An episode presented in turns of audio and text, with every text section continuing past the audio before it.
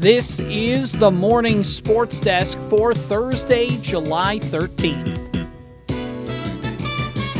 Hi, CJ. Didn't know if you were going to join us for a second there. Well, I've got a few moments here Okay. anyway, and there's not a lot in the world to talk about anyway. No. Right, we've got a couple of days off from Major League Baseball. Um, we could talk about my uh, sand volleyball experience last night. Ooh. That's not really that important in the grand scheme of things. Although I had an awesome time, I got asked to sub on a team, and I basically don't play sand volleyball anymore Yeah. because I can't even move inside on a hard surface. What chance do I have in sand? At least you have a softer landing. Much softer landing. I was really fun, and my calves are on fire this morning. The important thing in the world of sports is that yesterday on Netflix, Uh huh. Quarterback was released. Quarterback. The docu series featuring our beloved Kirk Cousins. Did you watch any of it? I did. I watched the first episode of it, and this was like uh, the very first clip of it I saw, and I was like, all right, this is going to be a trip. Here's like the very beginning of the documentary. Why does the NFL have so many rules against hitting quarterbacks? First, there's the fact that when a quarterback is throwing a pass, he's in no position to protect himself. An injury to the quarterback can sink a team's entire season. Did you know the season ending knee injury that Tom Brady suffered in the first game of the 2008 season led to a ban on hitting quarterbacks below the knee? And dad is forever grateful. I, CJ, to just explain that situation yeah. and what's happening in that clip, Uh huh. He is reading his son a bedtime story out of Sports Illustrated where people submit questions about the NFL that they don't quite understand. Uh-huh. The opening scene is our beloved and very dorky Kirk Cousins reading his son Sports Illustrated as a bedtime story. Not at all staged, I'm sure. In that, it's hilarious. it's a it's a really in, it's a really cool way to open it up, and just to kind of preview what they're talking about and and all that. And of course, he just adds that last line. And dad is forever grateful. And it just immediately goes to a clip of him just getting blown up as he he's got trying. blown up a lot. He got blown up a lot. I think the one thing that we never quite appreciate about Kirk Cousins, or maybe we do, but maybe I don't necessarily, is his toughness. That dude has taken a lot of hits and he has missed zero games of his own physical injury control. There was the COVID game, but outside of that, like in terms of him being physically injured, he's never missed a game as a Viking. So I watched two episodes last night. There's eight in this opening series. How many did you get to watch? I just watched the first one. Okay, so, So this is fine. Let's just kind of just really quickly, I guess, um, thoughts on Kirk Cousins right out of the gate. Okay. Thoughts on the show so far, one episode in. What do you think? I thought the show was pretty good. I mean, I just more or less like to get that kind of peel back the onion, look behind the vault, whatever, uh, whatever saying you want to use. It's just really cool to get this kind of access that you wouldn't normally get otherwise, and you kind of get to see them as real people. Like you talk to their wives, you get into kind of like their situations at home, like just what they're doing, who they are. Uh, that's kind of cool. Uh, you get to see a little bit more like on field uh, quotes and sound bites, and you kind of get to see a little bit of who they are. I thought that's a really cool aspect because basically we get to see the highlights and we get to see press conferences, but getting to see this kind of more uh, more access is better. And I think that's been the highlight so far of the show. In terms of Kirk Cousins, I think it's pretty much. I don't think I've been revealed any new information so far. I think we pretty much know who Kirk Cousins is. He's a guy who's a very good quarterback. He's also a huge dork, and I mean that in an endearing way. Yeah, that was uh, maybe the the most noticeable noticeable thing about Kirk for me. Um, no one's ever said a bad word about Kirk Cousins ever. Like as a person. About Kirk Cousins, yeah. You might have your complaints about his playing ability from time to time, but no one's ever. He comes across as exceedingly likable. Mm-hmm. Exceedingly like he is instantly the the the episodes feature Patrick Mahomes and also Marcus Mariota. Mm-hmm. Um, I think everybody would want to be Patrick Mahomes' friend. right? I don't know that we all would be. I 100% would be friends with Kirk Cousins. 100%. There's not a single thing about his life that I don't totally relate to. He loves his family. He loves to sing. He was in show choir. He just, whatever he's in, he wants it to be excellent. And I really, he's extremely, He drives a conversion van. oh, not yet. Not yet. That's our only difference so far. Uh, how I really like him. I also liked about the uh, the episode. It features Patrick Mahomes, Uh-huh. who's at literally the top of the world as far Mm-hmm. as quarterbacking in the NFL goes. It features Kirk Cousins, who is historically, if you were to put all the quarterbacks in line from the greatest quarterback of all time to the worst quarterback of all time, Kirk Cousins is probably smack dab right in the middle of it. Uh-huh. And then it features Marcus Mariota, who's like this journeyman who just has never been able to find his footing and at least in the early like he struggled. So it's really fascinating to see the three different tiers of quarterback also. It's really fun. I'm two episodes in. I'm hooked. I'm definitely i'm probably gonna watch the rest of them tonight. Just gonna pound through six hours of television. I might to get through it? all right i gotta run. You go ahead and do whatever you gotta do. I think what the really interesting thing, uh, as Corey takes off here, is uh, about this quarterback series is that you really, and again, I, I said this just a few moments ago, but you get to peel back that curtain and you get to see these guys as actual people, not just guys running around on the football field, although there is a lot of that, and you kind of get reminded of moments throughout the season. You know, there I, I remember I was uh, sitting next to my wife watching part of it, and uh, they brought up the game at Philadelphia on Monday night, and I was like, I remember they just got shellacked in that game, and then all of a sudden it just.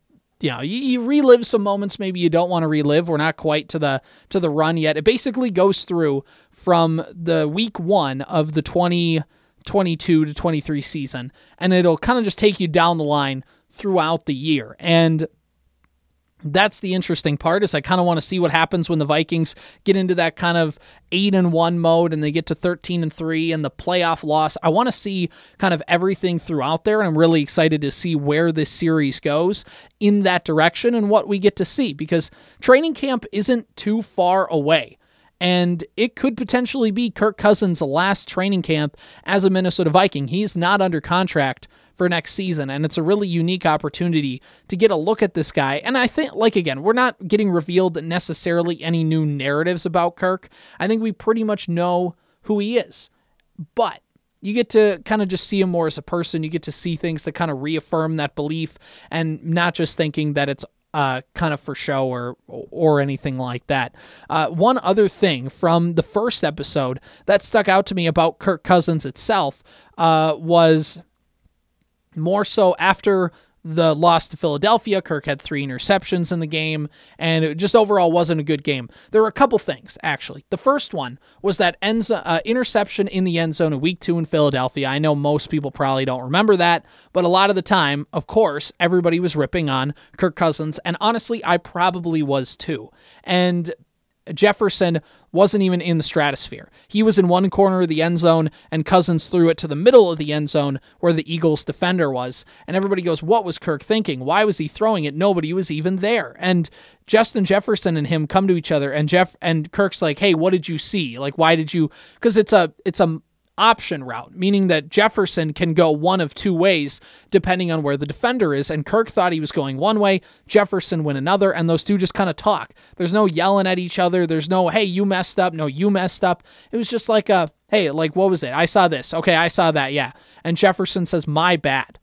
And I think that's always something in sports that I think we're doing a better job of now just because we have more information. And I think fans are smarter like because the more information is accessible to them about sports. And you realize that not every interception is straight up on the quarterback because sometimes it depends on the receiver didn't run the right route or maybe he did but he just didn't uh, you know there's a whole bunch of things. So i thought that was interesting. And the other thing was after that game uh, where he threw three interceptions in week two at Philadelphia on Monday Night Football, was that they talked to a sports psychologist. And I'm not sure if they did that a lot this year because O'Connell came in and kind of tried to reset culture. I don't know if that's something they've always done. I don't know that answer, but it was really interesting and really unique to get to see Kirk Cousins talking with a sports psychologist. And there was a shot of B roll that they played over half of his line talking to the sports psychologist about, you know, dealing with the fact that you have to be perfect sometimes in the NFL and your mistakes are magnified and how do you balance, you know, trying to learn from your mistakes while also not letting them kind of define you or let them eat at you. And basically, the shot of B roll is just mental health and the things that they offer. And mental health, I know, is very broad. And I kind of want to know more of what teams mean when they talk about mental health of athletes because we saw this with the Twins, Jorge Lopez leaving for a couple weeks to be on the mental IL. Uh, and, and uh, just kind of talk about that. It's very, I, I kind of want to know just a, as a more information based thing, but I think it's really interesting. And I think getting to see more of who Kirk Cousins is behind the scenes is really going to be cool. And I'm really looking forward. Like Corey said, I might just sit down and watch the entire thing because the Twins aren't on tonight. So might as well watch them. But again, training camp is not too far away for these Minnesota Vikings, and it could potentially be Kirk's last season in Minnesota. And there's really a chance for him to play well. And if he plays really well, there's a chance the Vikings extend him again. If he kind of plays a so so average Kirk Cousins season, maybe they don't bring him back. So there's a lot to at stake this season. And I think getting to kind of know what's inside Kirk Cousins' head will help us kind of know what he's thinking about uh, throughout the season because he'll know it every single day that he comes in. If he has a good game, bad game, it kind of moves the needle in the direction of how much money he gets next season, whether it's from the Vikings or from another team. So uh, the Vikings have some expectations this year. They're a 13 win team. I know the Lions are on the up and up, but they're nothing proven. And Detroit. Uh, excuse me, Chicago, they're nothing proven either. And Green Bay, even though there's a solid team built there, we still don't know what the quarterback position is and how much was Aaron Rodgers holding that franchise up. There's just questions that we need to get proven in actual games that we're not quite seeing yet. So it'll be really interesting to kind of see how this season develops with the Minnesota Vikings, but we'll talk more about them as training camp gets closer. But quarterback, it's a docu series. It's on Netflix. Go watch it. Uh, there's eight episodes. I think they're probably about 50 minutes to an hour long each. And we're going to break down each episode, I think, on the morning sports desk. I think we're going to try and go episode by episode and just talk about these things because, you know, what are we going to do? Talk about talk about the Twins all day? I got to start winning some more games for us to to kind of focus on that. But uh, we want to talk about this quarterback series. And if you want to watch it and hear what we have to say and, and kind of follow along with us, go watch Quarterback on Netflix. Worth the watch if you have it. So, a couple more housekeeping things for the Minnesota Twins. Uh, they are getting ready to start the second half of their season. It has not been announced yet who the starting pitcher is going to be right out of the All Star break. It's probably not going to be Sonny Gray and or Pablo Lopez because they pitched in the All Star game. And even though they both only threw an inning, they still threw anywhere from 15 to 25 pitches. And you probably just want to give them a couple more days before you make them go out and throw 90 to 100 pitches again. So, yeah, and it probably won't be Joe Ryan because Joe Ryan pitched on uh, Sunday.